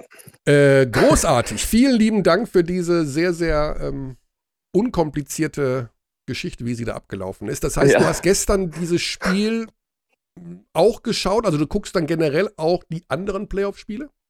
Ja, also ich, ich bin jetzt nicht ähm, das ganze Spiel vor dem Fernseher gesessen, aber ich verfolge die Spiele so im Hintergrund auf jeden Fall. Und ja, auch wenn, vor allem wenn dann zum Beispiel Andy Obst spielen oder so, dann schaue ich ja. mir das natürlich gerne an. Ja. ja, ich hoffe, dass es dem gut geht. Der ging ja humpelnd aus der Halle, kam aber dann wieder nicht humpelnd zurück. Da haben wir noch keine, ja. keine Rückmeldung, aber ich hoffe, dass da alles gut ist. Äh, die Frage, die wir uns gerade gestellt haben, morgen ist ja Spiel zwei. Seid ihr zwischendurch nach Hause gefahren? Ja, wir ah. sind auch erst am Spieltag angereist. Oh. Ähm, ja, war eine, war eine Überlegung, das so zu machen, weil wir es während der Saison auch so gemacht haben. Mhm. Ähm, ja, hat, hat beim ersten Spiel, glaube ich, auch ganz gut funktioniert. Sie, die Überlegung ist halt immer dann, die Spieler zu Hause in, ihrer, in ihrem gewohnten Umfeld schlafen zu lassen. Ja. Ähm, Würdest ja, du gutheißen? Also das ist für dich auch was Positives? Ja, ich denke, bei Anreisen unter, unter zwei Stunden kann man auf jeden Fall drüber reden und ist, mhm. ist eine gute Möglichkeit. Ja. Ja. Ja, wir hatten gerade Denis Wucherer schon in der Leitung und haben so ein bisschen mhm. analysiert. Wir sollen dich fragen, wieso du denn einfach kein nichts getroffen hast in Spiel eins. Ja, ist eine gute Frage. ähm, habe ich mir auch die letzten Tage gestellt. Ähm, aber ja, die Antwort kann ich hoffentlich in Spiel zwei geben. Aber ja, ich, also ich, ich bin in letzter Zeit ziemlich streaky unterwegs und ich muss, ich muss meinen Rhythmus finden. Ja. Ich muss aber auch dazu sagen, dass ich dich schon verteidigt habe, Tommy. Ja, ich fand, dass du, massiv. Dass, dass du gerade aus diesen, wenn du da um die Screens rumkommst, immer mal wieder gute Pässe gefunden hast. An dir hat es jetzt nicht gelegen, würde ich sagen. Sowieso kann man überhaupt diese Niederlage auf irgendwas schieben, außer die Basketballgötter wollten das größtmögliche Spektakel und ihr wart am Ende letztendlich das Opfer? Ja, also Ich bin, ich bin kein Freund davon, einen Schuldigen zu finden, außer mich selbst. Das heißt, ich, ich übernehme bei solchen Sachen für mich selbst die Verantwortung. Ähm, ich meine, Nullpunkte, das geht einfach nicht, auch, auch wenn ich ein paar gute Pässe gespielt habe. Ähm, ja, ich denke aber, dass das jeder Spieler für sich machen soll und dann findet jeder Spieler drei, vier Sachen. Und dann, wenn einer nur, eines nur funktioniert hat oder einer von den Spielern einen Fehler weggelassen hätte, dann wäre es besser ausgegangen. Aber es ist in so einem Spiel, ich meine, das hat jetzt fünfzig Minuten gedauert. Das sind so viele Kleinigkeiten mhm. entscheidend. Ähm, ich glaube, jeder, der in der Halle war, selbst jeder Fan kann sich da irgendwas raussuchen, wo er sagt, da habe ich was falsch gemacht, deswegen war es so. Also ja, es ist einfach ein Spiel von Kleinigkeiten und ja, die sind entscheidend und die summieren sich dann. Ist denn so eine Niederlage einfacher oder schwieriger zu verpacken, als wenn man mit dreißig einen auf die Mütze kriegt? Also ich, ich glaube, es ist, es ist einfacher, als wenn man mit dreißig verliert, weil, weil du dann richtig viel falsch gemacht hast. Ähm, wir müssen jetzt einfach mental ein bisschen ähm, tough sein und das wegstecken können. Man hat ja auch gesehen, wie, wie Hamburg gegen Bonn, das war ja eine ähnliche Situation, kann man auch sagen, ähm, wie die rausgekommen sind, erste Halbzeit, ähm, war auch wieder gut und dann in der zweiten Halbzeit sind sie eingeknickt. Jetzt müssen wir auch mental tough sein und eine gute erste Halbzeit spielen und dann aber da ansetzen. Ja.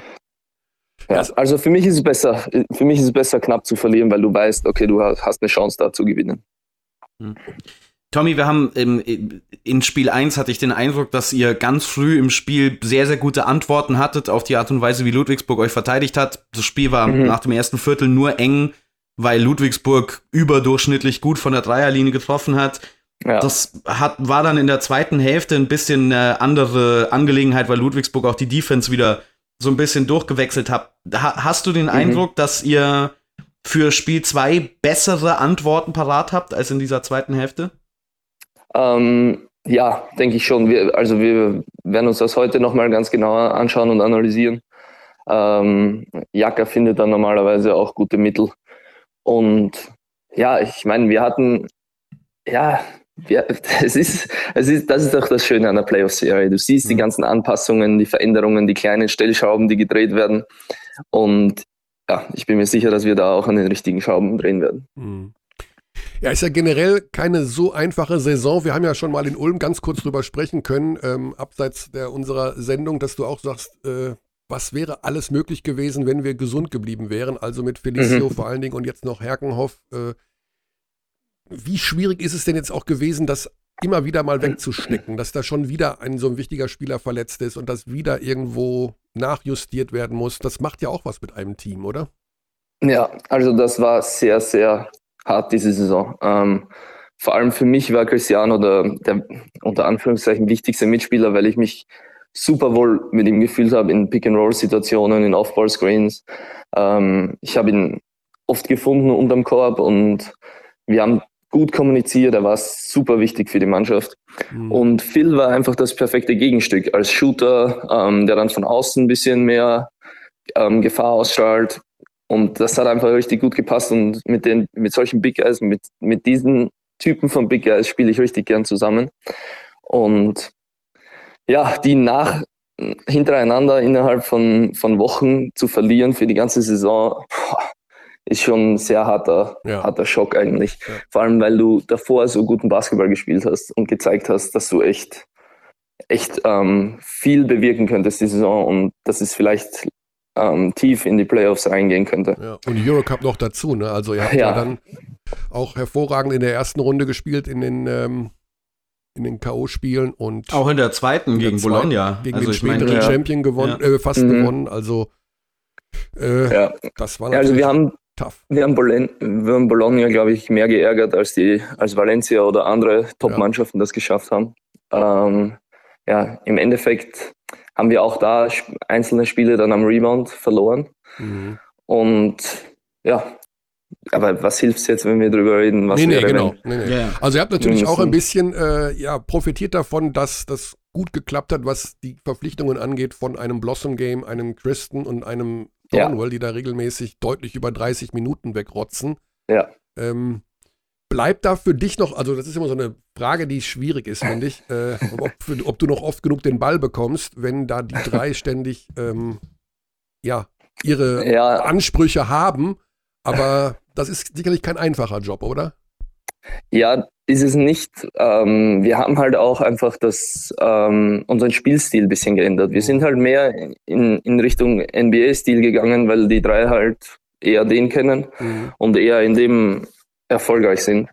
Ähm, ich weiß nicht, wir spielen gefühlt ziemlich viele I S Os, aber ich meine, die Jungs haben auch dementsprechende Zahlen aufgelegt, deswegen werde ich, also ich bin immer der Letzte, der dann sich hinstellt und sagt, so, ey, gib mir mehr Bälle. Ähm, ich bin, ich bin ein Spieler, der versucht, die Mannschaft so am Laufen zu halten, und also das, was du mir hinwirfst, mit dem, mit dem versuche ich, was, was Gutes zu machen, was mir phasenweise gelungen ist und phasenweise so wie eben gestern nicht. Mhm.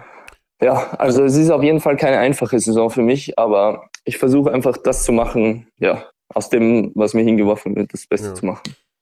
Es gibt ja noch, ich weiß nicht, inwiefern euch das als Spieler überhaupt beschäftigt und beschäftigen darf, aber so ein bisschen der Elefant im Raum ist ja, Cristiano Felício hat sich jetzt nicht wirklich warm gemacht vor Spiel eins, aber hat sich so ein bisschen geworfen, ähm, zusammen mit ja. Per Günther. Wir haben mit Jaka Lakovic gesprochen, die Hoffnung besteht ja, dass er noch zurückkommen könnte. Mhm. Schaut man dann auch ab und zu so rüber neben die Bank und denk, denkt sich, ja, wenn du hier in Spiel vier wieder mit dabei sein könntest, dann sieht das ganz anders aus, oder muss man das, muss man das verdrängen? Ja, ähm, also für mich persönlich, ich glaube, ich würde, ich bin einfach doppelt so gefährlich, wenn Chris noch auf dem Feld ist.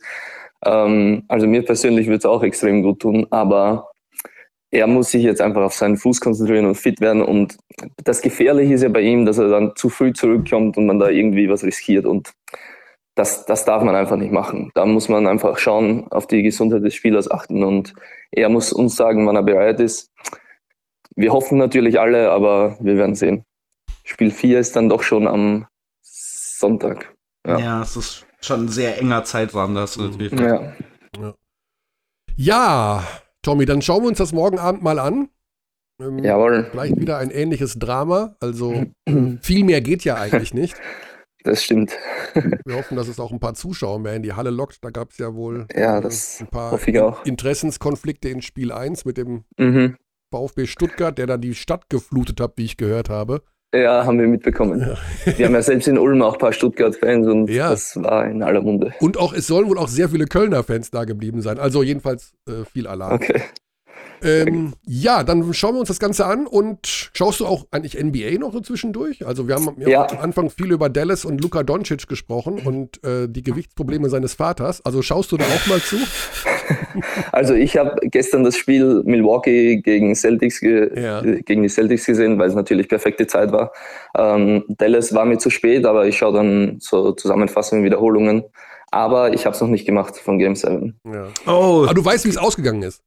Ja, zum Glück schon, okay. aber ja. Das hätte mir jetzt so leid getan, wenn wir das für dich gespoilert hätten. Nee, ist okay, ist okay. Habe ich früher mal gemacht, hatte zu viele Mitspieler, die es einfach nicht lassen konnten, es zu spoilern. Ja. Ja, heutzutage ist es ja auch ohne äh, Mitspieler schwierig, an diesen Nachrichten vorbeizukommen, weil irgendwo ja. immer was aufploppt in irgendwelchen Timelines oder Nachrichten oder das stimmt. Breaking News. Ich habe noch eine, ich habe noch eine Marktsondierungsfrage an dich, Tommy. Bist du ein D A Z N, okay. bist du ein Sender ohne Vokale Zuschauer bei der N B A, oder hast du einen League Pass? Ich habe ähm, eigentlich bin ich einer von denen, der mit seinen Kollegen immer mitschaut, ah, weil okay. ich nicht so häufig schaue. Aber gestern habe ich mir League Pass geholt für jetzt für die Finals und die letzten Spiele. Ja. Wohl das Milwaukee-Spiel war ein bisschen enttäuschend, fand ich. Ich dachte. Ja. Ich dachte, Janis würde irgendwie ein bisschen mehr. Janis hatte, Janis hatte ein Triple-Double nach der ersten Halbzeit. Also ich glaube, ja, dem kann man das jetzt nicht vorwerfen. Aber es war halt trotzdem krass, wie sie, ihn, wie sie ihn verteidigt haben und wie sie die Dreierlinie verteidigt haben, weil die Shooter von Milwaukee haben einfach fast kein Tageslicht gesehen, und Williams hatte, hatte achtzehn Dreier, achtzehn Trainingswürfe ja. und hat halt sieben davon reingemacht. Auch nicht schlecht. Ja. Da so einen Rekord aufzustellen. Absolut. Der hat das Spiel seines Lebens gemacht, sozusagen. Ja. Ja, ja, da sind wir doch schon beim Stichwort. Morgen das Spiel deines Lebens, Tommy. Oder? Ich hoffe's. Zeigen wir dem Wucherer mal, was, was wirklich Sache ist. Jawohl, so machen wir's. Also ich prognostiziere vier von sieben von der Dreierlinie. Ist das okay? Okay. Boah, das wäre okay, würde das ich nehmen. Würdest du nehmen, ne? Das ist über fünf. Und wichtiger ist aber der Sieg, also. Ja. Kann, kannst du noch den, den, die Zeitpunkte vorhersagen, Körny, wann die Dreier kommen werden? Ist einer in der Overtime äh, oder? In jedem Viertel ein erfolgreicher. Okay. So, also übers würde ich nehmen. Und ist eigentlich ganz einfach, gell? Ganz Alle zehn Minuten ja, ja. Sollte, ich hinkriegen, sollte ich hinkriegen. Und Vielleicht der letzte so als Buzzerbeater. Das wäre das Größte, oder? Wann ist dein letzter ja, Buzzerbeater zum Sieg gewesen? Weißt du das noch? Puh, gute Frage. Also, ich, ich kann mich noch erinnern an Klatsch Klepeiß. Das war doch ja. mal so ein Ding. Das war noch in... Das war ja, auf jeden Fall Alex Frisch hat das kommentiert. Genau, das war in Braunschweig. Ja, das ja. war... Ja, aber da war keiner mit der Sirene dabei, wenn ich, ja, da, also das waren so ein paar Sekunden vor Schluss. Richtig mit der Sirene hatte ich mal gegen, mit Österreich gegen Polen einen. Ah. Und ähm, wo mir dann beim, beim Jubel ein Mitspieler einen Zahn rausgeschlagen hat. Ist nicht dein Ernst, ist nicht dein Ernst. Ja, doch, gibt's, ist richtig lustig. So richtig war, komplett rausgeschlagen oder eine Ecke weg? Ja, so, so ein Eck vorne vom Schneidezahn. Ja, spitze. Ähm, das gleiche, was mir, also das gleiche Stück, was mir jetzt später im Eurocup auch rausgeschlagen wurde. Ach, also das Replacement, sag ich mal, das Ersatzding genau. wurde dir jetzt im Eurocup genau. rausgeschlagen. Genau. Also es ist dann schon öfter raus, rausgeschlagen worden, wenn so ein Ellbogen fliegt, aber da war es so, dass es wirklich beim Jubel ein Mitspieler rausgeschlagen hat und ich dann nachher so getan habe, als ob es beim letzten Play wäre, damit es nicht so peinlich ist. Ah, Weltklasse. Thema Mundschutz mal immer, war das mal ein Thema? Mundschutz? Ja, habe ich anfertigen lassen jetzt, aber der, der passt nicht richtig gut, ähm, ja. ist noch in der in Bearbeitung. Okay. Für, für den Sommer wird es passen für den Freiplatz. Ja. Ist er bereit. Informier dich mal bei Maodo Loh, der hat einen Mundschutz, der auch seine Hüftfehlstellung korrigiert. Das ist jetzt kein Witz. Hm. Okay. Also der hat so viel Einfluss auf diesen Ganzkörper, diesen Mundschutz, den er da trägt, dass der okay. alles im Gleichgewicht hält. Perfekt. Den, Man trifft auch besser Dreier dann da mit dem Ding. Mhm. Ja, das kann gut möglich sein, weil Maodo trifft aktuell. Ich schreibe ihm gleich. Ja. Okay, Tommy.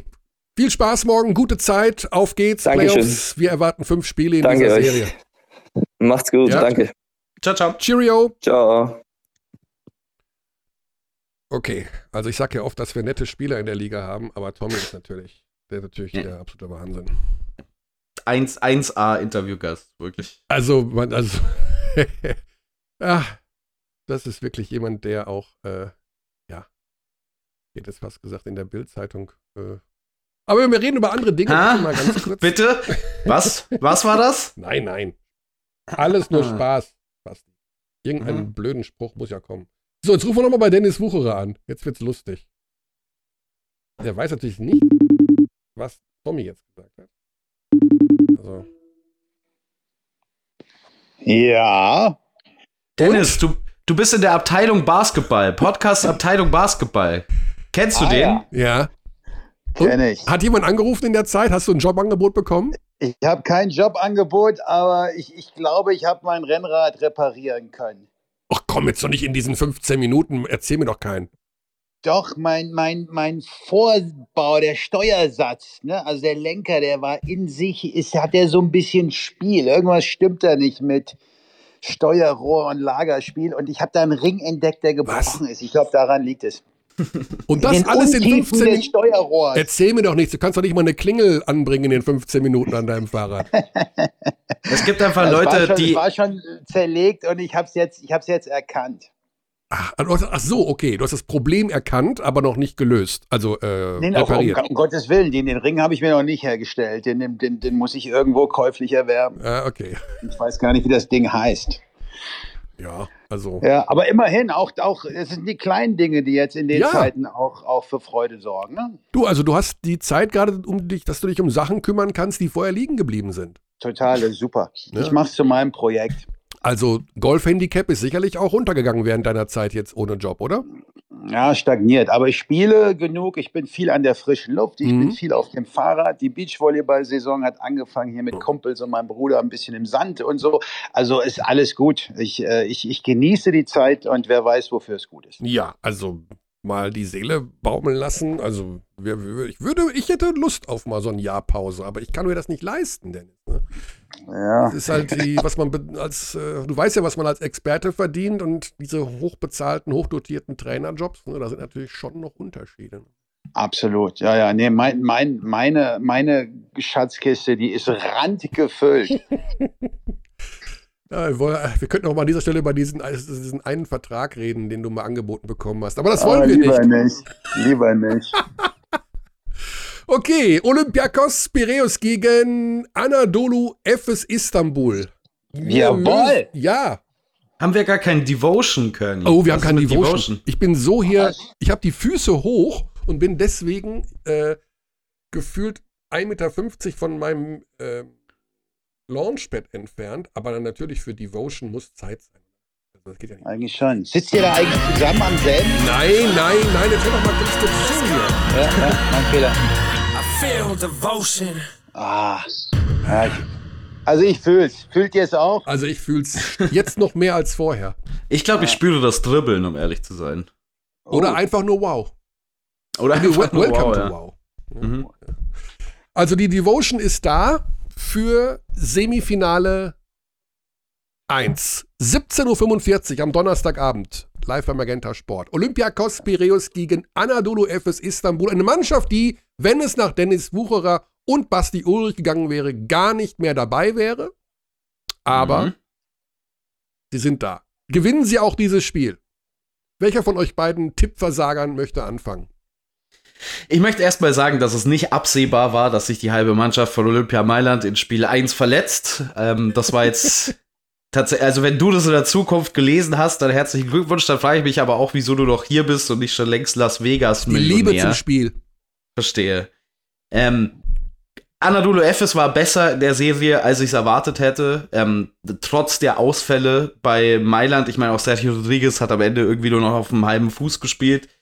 Äh, Nicolo Mellis Ausscheiden war natürlich mitentscheidend. Dennoch war ich äh, überrascht von Anadolu Efes und es ist vielleicht tatsächlich diese Championship-Identität, die da so ein bisschen eine Rolle spielt. Jetzt aus der regulären Saison Dinge abzuleiten für ein einzelnes Eliminationsspiel ist immer ein bisschen schwierig. Ich war nicht überzeugt von Olympiakos in der Serie gegen Monaco. Die waren für mich deutlich schwächer, als ich sie erwartet hätte. Also ich sehe das relativ ausgeglichen, vielleicht sogar mit leichten Vorteilen für Anadolu. Dennis? Ja, haben wir schon erwähnt, dass Mailand Verletzungsprobleme hatte? Ja, war natürlich krass, muss man zugeben. Also, okay. da, ja. Ja. Aber zählt ähm, nicht. Heart of a Champion. Ja, ja. Never Heart underestimate. Also, ja, ich ich habe das dann auch relativ schnell gesagt, als Efes äh, gewonnen hat, dass die in einem Final Four Ähm, nur schwer zu knacken sind. Ähm, es ist natürlich die Frage, was ist mit Rodrigue Bobois, was ist mit Krunoslav Simon? Sehen wir die im letzten Spiel? Ähm, da ging es immerhin schon auch in den Playoffs um was im Viertelfinale. Bei Kasiaka haben sowohl Micić, Simon als auch Bobois nicht gespielt und man hat, hat verloren, dreiundsiebzig neunundsiebzig. Das ist übrigens ähm, der Grund, warum heute Tibor Pleiß nicht hier ist in diesem Podcast. Mhm. Mhm. Also der wurde gestern noch zurückgepfiffen, von wegen, äh, sie haben das zweite Playoff-Spiel verloren gegen ja. Karsiaka und deswegen genau. gibt es heute keine Pressetermine. Und äh, ja, liebe Grüße an Tibor, aber äh, die Arbeit geht aktuell vor. Ja, kein, keine, ja, okay. Er, er nicht dabei und dementsprechend auch keine Häme für uns, die, die ja quasi sein Ausscheiden vorausgesagt ja, hatten und, und er hat da natürlich gegen gewirkt. Weißt du übrigens, weil bei mir steht, dass die am achtzehnten Mai, also am Mittwoch, das dritte mhm. Playoff-Spiel in der Türkei haben. Das kann doch nicht angehen, oder? Das kann nicht sein. Ich glaube aber für den achtzehnten ist, glaube ich, die, eigentlich die zweite Runde für alle anderen geplant, während das zweite jetzt, glaube ich, vorgezogen war, wenn mich nicht alles täuscht. So habe ich das, äh, so habe ich das interpretiert. Mhm. Weil bei den anderen steht überall noch eins null. Fenerbahce und Co. und Galatasaray. Ja. Ne? Okay. Aber zurück zum Spiel. Ja, ähm, ja also, also Micić und Larkin sind nur schwer zu stoppen. Ähm, diese Mannschaft ist eingespielt, die machen ihr Ding und in einem Do-or-Die-Spiel, in einem Halbfinale und einem möglichen Endspiel ist diese Mannschaft in der Tat nur schwer zu knacken. Ähm, deswegen sehe ich da auch, auch leichte äh, Vorteile, weil sie das einfach schon erlebt haben im letzten Jahr und zwar äh, versammelt mit diesem Team ähm, quasi eins zu eins. Und Olympiakos hat natürlich mit Slukas, mit Walkup, vielleicht auch Dorsey oder McKissick, Jungs, die da auch in der Guard-Position ähm, gut verteidigen können. Und sie haben einen tiefen Kader und sie haben einen Wesenkov, der, der ins All-Euroleague-Team zurecht gewählt wurde und mit Mustafa Fall und Hasan Martin die Möglichkeit eben entweder Drop-Defense oder Switchen. Also sie können ein bisschen variieren, aber ähm, Micić und Larkin in einem Halbfinale zu schlagen, wird verdammt schwer. Mhm. Ich finde es vor allen Dingen so ein bisschen bedenklich, dass wir ja zumindest so einen Teil der Vorlage schon gesehen haben, wie man die Olympiakos-Defense knacken kann. Und das ist eben genau diese Switches auszunutzen und die Mismatches dann mit von einem sehr guten Point Guard, in dem Fall war es Mike James bei Monaco, die bei Olympiakos schon für sehr viel Panik gesorgt haben. Ich hatte nicht das Gefühl, dass Hasan Martin besonders viel Erfolg hatte, jetzt vor einem kleineren, beweglicheren Point Guard zu bleiben, was natürlich dann die ganze Defensive dahinter durcheinander wirft. Und davon hat Anadolu Efes eben zwei sehr unterschiedliche Spielertypen, aber Shane Larkin ähm, und Vasilije Micić, die beide solche eins gegen eins Situationen ausnutzen können. Bin mir nicht ganz sicher, ob man, ob wir vielleicht von Olympiakos eine andere Art der Defensive sehen werden. Du hast es gerade angesprochen, die können in verschiedene Richtungen gehen. Ich glaube tatsächlich, dass Mustafa Fall nah an unspielbar sein wird in dieser Serie, weil dafür Anadolu einfach zu viele Ballhändler hat, die aus dem Dribbling werfen können. Es ist aber tatsächlich die Hauptfrage, wie fit ist Vasilije Micić? Das war, hat eine kleine Verletzung, mehr weiß man, glaube ich, nicht dazu, wie sehr ihn das beeinträchtigen wird. Er ist nicht fraglich, also er soll auf jeden Fall spielen, während ähm, Boba zumindest wohl eher nicht spielen wird. Wenn Micić richtig fit ist, dann weiß ich nicht, ob Olympiakos wirklich auf alle defensiven Möglichkeiten, die sie normalerweise so haben, zurückgreifen wird können. Also speziell in Bezug auf Mustafa Fall. Also das zweite Spiel äh, in der regulären Saison, Olympiakos Efes, das erste war im November, das ist zu lange her und da hat, hat, hat äh, Efes mit zwanzig gewonnen, aber das zweite im Februar, siebenundachtzig, fünfundachtzig, das war schon sehr, sehr attraktiv, das war gut anzusehen und ähm, auch seitdem ist, ist eine Menge passiert, aber da kann man schon mal so ein bisschen sehen, was passieren könnte, was funktioniert, das war schon sehr hochklassisch und ähm, Und, und gerade auch Mustafa Fall war in der Offensive dann ein echter Faktor. Ne? Mhm. Ähm, und dann, aber hast recht, in der Verteidigung ist das wahrscheinlich schwierig, aber Tibor ist eben auch einer, der dann eher mal das Pick and Pop spielt und von außen sein Glück sucht. Ähm, inwieweit man da Mustafa Fall eben in dieser Pick and Roll Nummer mit dem, mit dem, Lat- mit dem Problem in der lateralen Bewegung so ein bisschen ähm, Probleme bekommt und ihm die auch noch zusätzlich bereitet, werden wir sehen. Es hängt, glaube ich, auch viel davon ab, ob Micić von außen trifft oder nicht. Ne?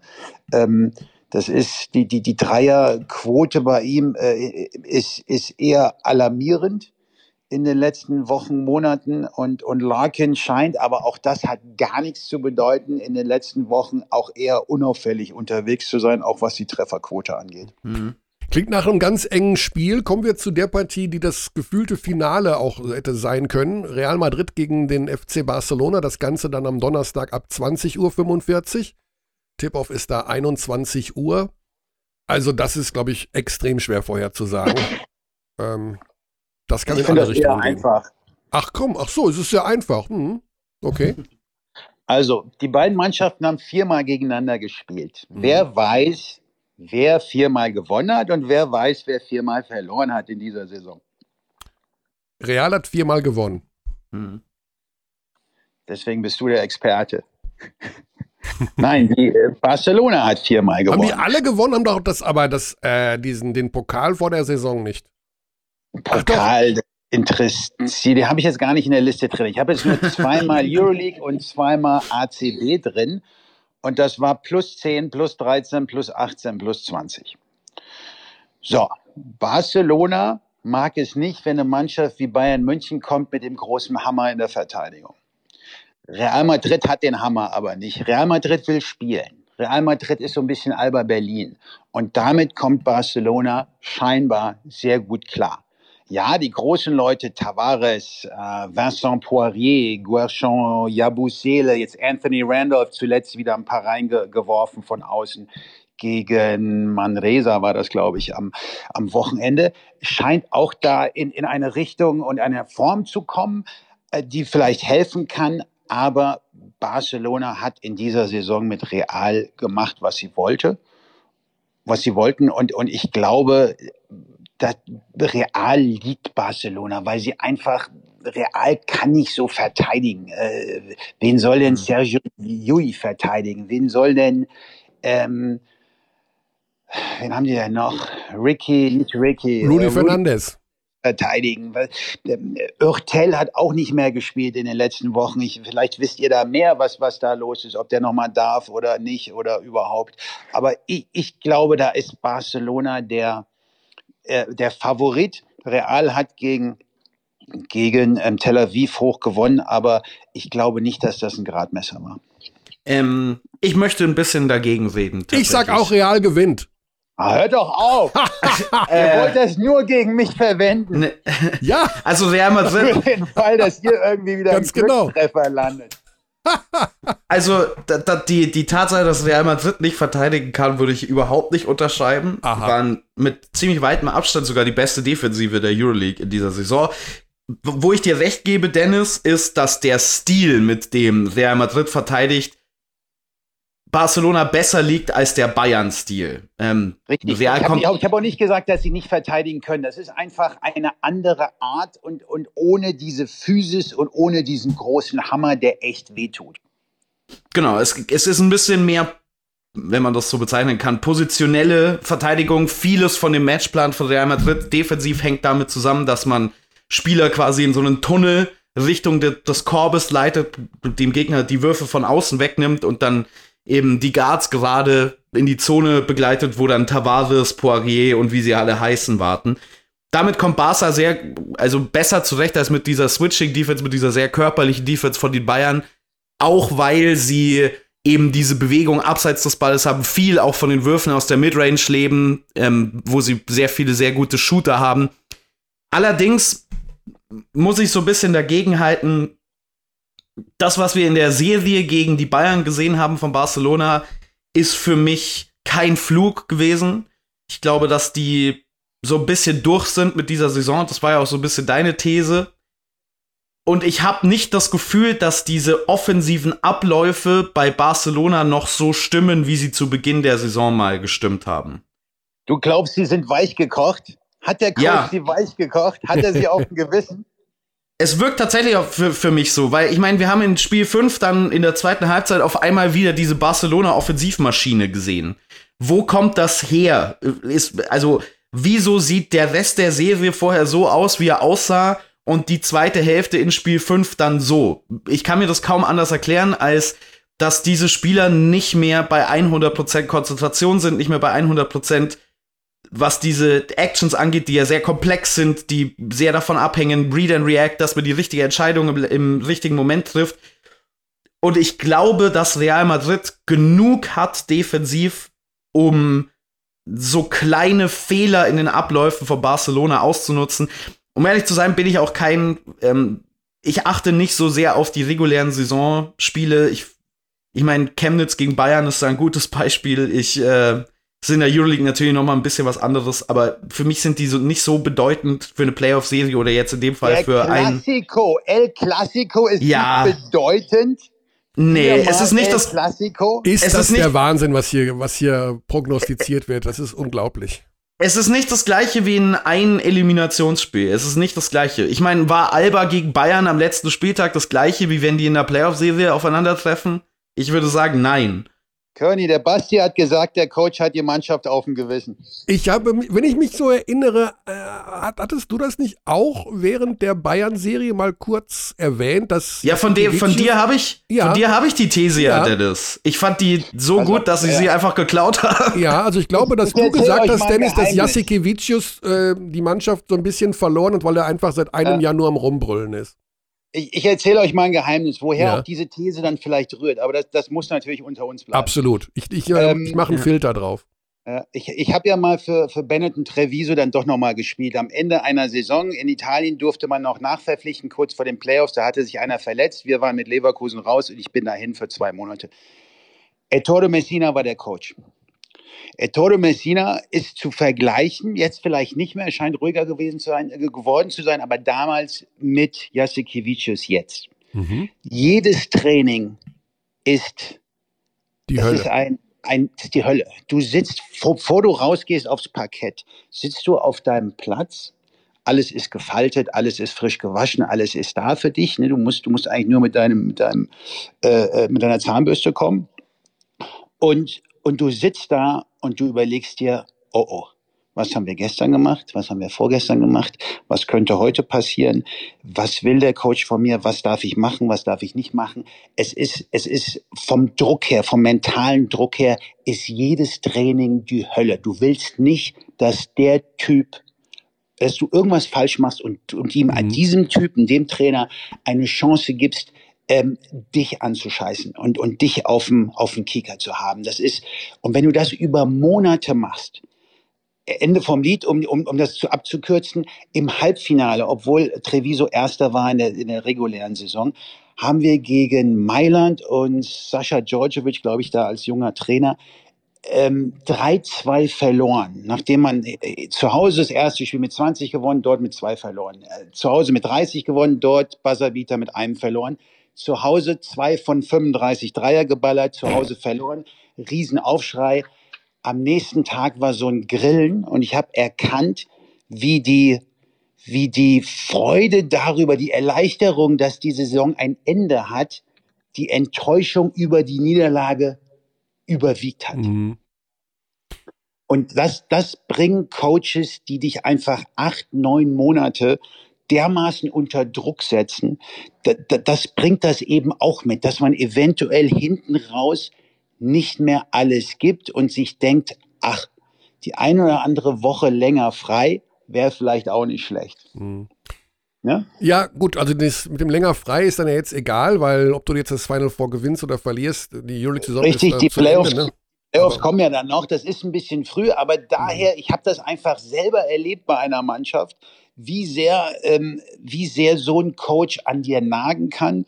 Und, und was das dann eben auch mit dir macht auf Dauer. Und daher vielleicht auch diese These, die, die jetzt Basti ja dann nochmal auf ein ganz neues Level gebracht hat. Ja, ich meine, ich kann mir das auch sehr gut vorstellen, dass du irgendwann auch leer bist, ne? Dass du das mhm. linkes Ohr rein, rechtes Ohr wieder raus Prinzip, äh, was der da sagt, ich kann es nicht mehr hören, weil ich hab das, hab da abgeschalten irgendwann. Ähm, durchaus möglich, also wir erinnern uns ja auch im letzten Jahr, Barcelona war nicht in der allerbesten Form im Final Four. Sie waren ja auch gegen die Bayern nicht in der allerbesten Form, wenn man sich die fünf Spiele insgesamt anschaut. Ja, Spiel fünf, zweite Hälfte, okay, aber sie haben ja auch da gelitten, also ich sag, Real gewinnt. Mhm. Mhm. Ich kann es also mir auch glaube, sehr, sehr gut vorstellen. Zusammen. Es ja. geht hier im Final Four, die haben letztes Jahr das Ding im Finale verloren. Ich, ich setze da so ein bisschen auf den Den, den Bayern-München-Fußball-Effekt, ne? dieses, dieses Finale Doham irgendwie verdattelt im Elfmeterschießen wegen diesem blöden Drogba, aber im nächsten Jahr wiedergekommen und das Ding, das Ding äh, hochgehalten, ne? den, den Pott. Deswegen glaube ich, dass, dass sie das, dass zumindest das Halbfinale gewinnen. Okay, gut. Ja. Ich würde sagen, das war's, liebe Kinder. Dennis, ganz lieben Dank für deine viele Zeit, Immer. die du jetzt schon ausgewechselt hast. Werde ich ausgewechselt, komm nochmal wieder oder war's das bei euch? Ja. Jetzt haben wir wirklich, glaube ich, niemanden mehr. Also ja. wir verzichten auch heute auf Überraschungsanrufe. Ähm, wenn ich die Länge dieses Podcastes sehe, wird mir schon ganz schwindelig vor Augen. Also nee, lass mal kurz, lass mal noch bei Chris Schmidt anrufen und dann nochmal bei Dennis Wucherer. Alles klar, Dennis. Chris Schmidt kam gestern groß raus. Ja, du hast, äh, genau, das war gestern mit Chris Schmidt, genau. Ja. Mhm. Ja. Hat Spaß ich habe euer Selfie gesehen. Ja. Gut, Dennis, wir sehen uns ich, äh, zum Finale bei der Euroleague. Ich freue mich. Und ja. Und bis Donnerstag auf, vor Ort. Ähm, am Donnerstag bin ich bei Ulm gegen Lubu. Ach, der mhm. macht hinten dran Barcelona gegen Real. Das macht Lukas er. Schönmüller mit Alex Vogel. Ja. Ach. Interessant. Schon dann viel Spaß äh, bei Playoffs Baby und ja. wir machen wir machen Devotion. Wir machen dann die Devotion im Finale. Und wir machen die zusammen, genau. Alles Vielleicht klar. Freuen. Gute Zeit, Dennis. Lieben Dank nochmal. Ebenso, und bis dann. Äh, ja. Jo, tschö aus Würzburg. Tschö aus Würzburg. Ciao, ciao. Okay, Würzburg ist er, genau. So, Basti, jetzt äh, muss ich auf die Uhr schauen hier und sehe erschreckende Zahlen aufblinken. Das heißt, mir bleibt an der Stelle wirklich nur noch der Hinweis, ähm, dass ich ein kleines Gewinnspiel auf meinem privaten Instagram-Account heute noch mm. einrichten werde. Für alle Freunde der Esskultur, dort gibt es schicke Sachen zu gewinnen, signiert von Thomas Isalo. Alle Infos dazu bei Instagram Körners Corner. Das ist mein Account und der wird heute im Laufe des Montags, spätestens Dienstagmorgen, mit einem kleinen netten Gewinnspiel befüllt. Und das war's von mir, Basti. Hast du noch irgendwas auf der Pfanne? Da wären wir beim Thema Gewinnspiel. Ich habe keine Gewinnspiele anzubieten, leider. Sorry. Nee. Man Dann? kann mir eine Nachricht schicken und wenn ja. ich antworte, das ist der Gewinn. Das ist wohl wahr. Alles klar. Viel Spaß bei all dem, was du diese Woche treibst. Ich habe keine Ahnung, was wieder bei dir abgeht. Ich habe... Ich bin... Ich kommentiere mit Denis Wucherer, Olympiakos Piräus gegen Anadolu Efes. Ach, siehste. Ja. Ich, ich habe das alles. Ich habe nur gesehen, ich, mach, ich bin in Ulm und da bin ich gern. So, dann... Cheerio, und dann mache ich noch äh, das sehr realistische Spiel vier Bamberg gegen Alba Berlin. Ähm, ah. Haben hab wir schon mal freigenommen für den Nachmittag. Ja, wer weiß. Aber ich glaube auch nicht. Das war's von dieser Stelle. Gute Zeit in die Runde und Tschaußen. Tschaußen. Hey, das ist, mein, das ist mein Ding. Ja, das ist dein Ding. Ich sag bis später, Silje. Paris, Athen. Auf Wiedersehen. Bis zum nächsten Mal. Ach, und liebe Grüße noch an ähm, Sven Jürgens. Sven Jürgens hat uns eine Nachricht geschickt, äh, dass er die äh, Webseiten und Apps der Euroleague und der B B L katastrophal findet und er dort nichts nicht geschafft hat, die Termine für alle Spiele der Playoffs oder des Final Fours zu bekommen. Sven, willkommen im Club.